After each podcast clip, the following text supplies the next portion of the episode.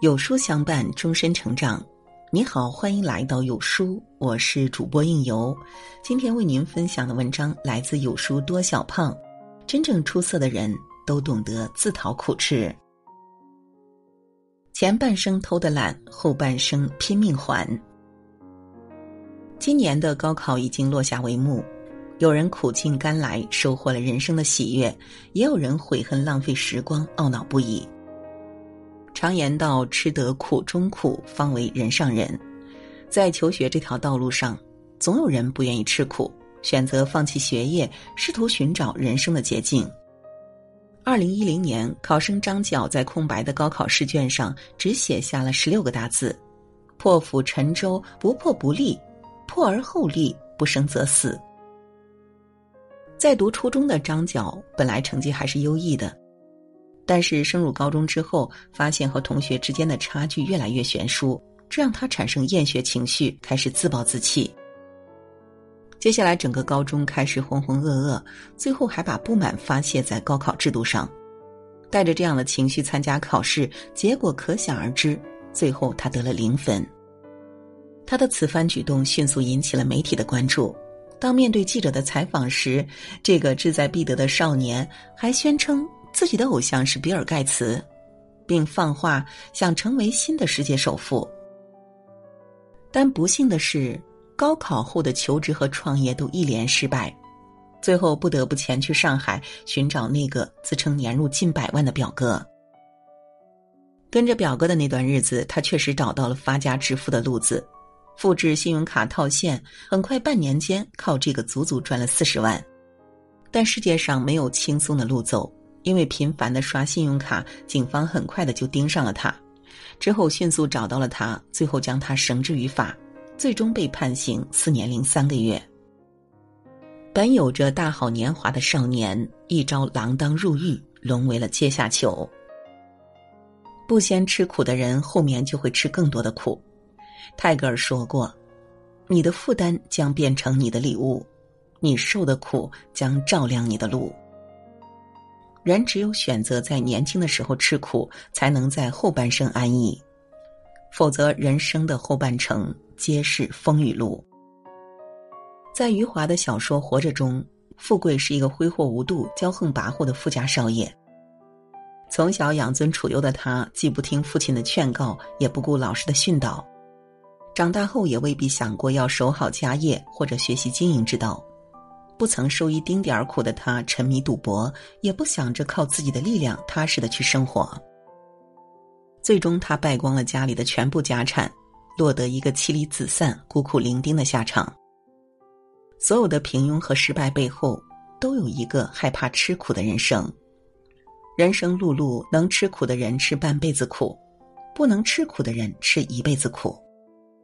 只有不逃避吃苦。学会在坎坷中前行，担负起应尽的责任，人生的后半段才能积攒出生活的底气和能力，拥有顺遂与坦途。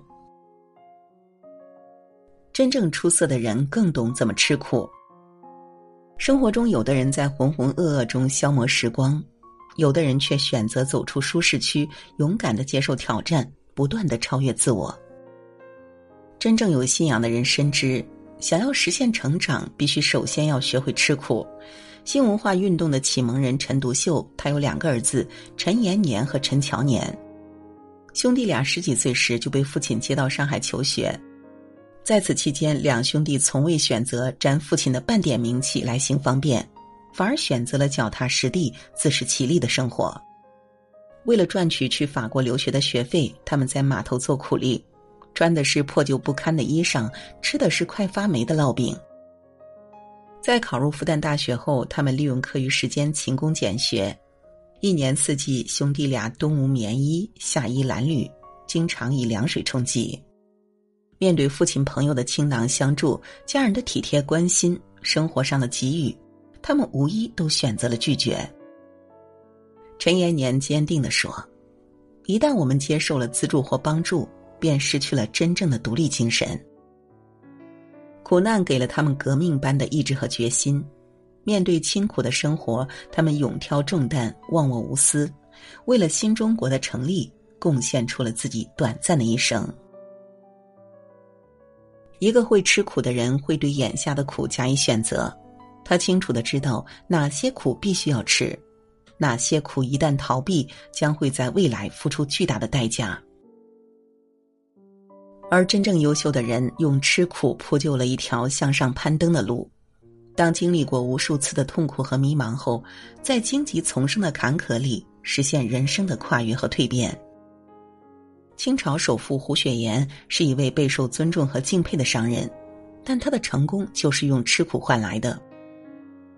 胡雪岩的家境贫困，早早的他就选择去钱庄打工，但钱庄的薪水并不是很多，且每天需要工作十几个小时。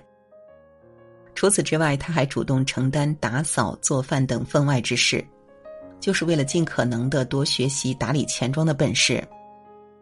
因为他的吃苦和踏实，钱庄老板成功的看到了他，且在弥留之际将一所钱庄赠予这个可用之才。因为这番举动，胡雪岩有了自己事业的第一桶金。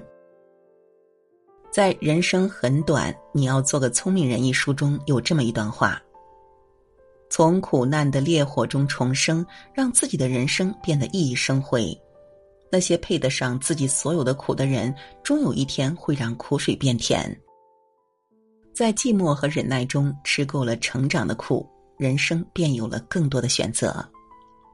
时刻保持对苦的判断和选择，主动吃苦，才能在人生的每个十字路口拥有长远的格局和对未来的掌控。愿意吃苦的人，才会有好结果。现实生活中，吃得了苦的人大都有好结果，会走得更远；而吃不了苦的人，往往没有好结局。听说过这样一个故事：在广袤无垠的大漠上，一位王公找来两个穷人家的孩子当牧童，他安排瘦弱的孩子去放羊，另一个强壮一点的孩子去牧马。人迹罕至、遍布风沙的环境下，马的块头明显比羊大，所以牧马比牧羊难得多。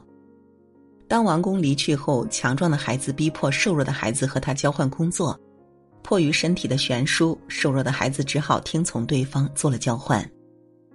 从此以后，瘦弱的孩子在草原上每日奔跑近百里路，早记不清自己多少次被马儿踩伤后，又从高高的马背上摔下过。在日复一日的训练中，他不仅将马训得精壮无比，自己也锻炼出了迅猛有力的矫健雄姿。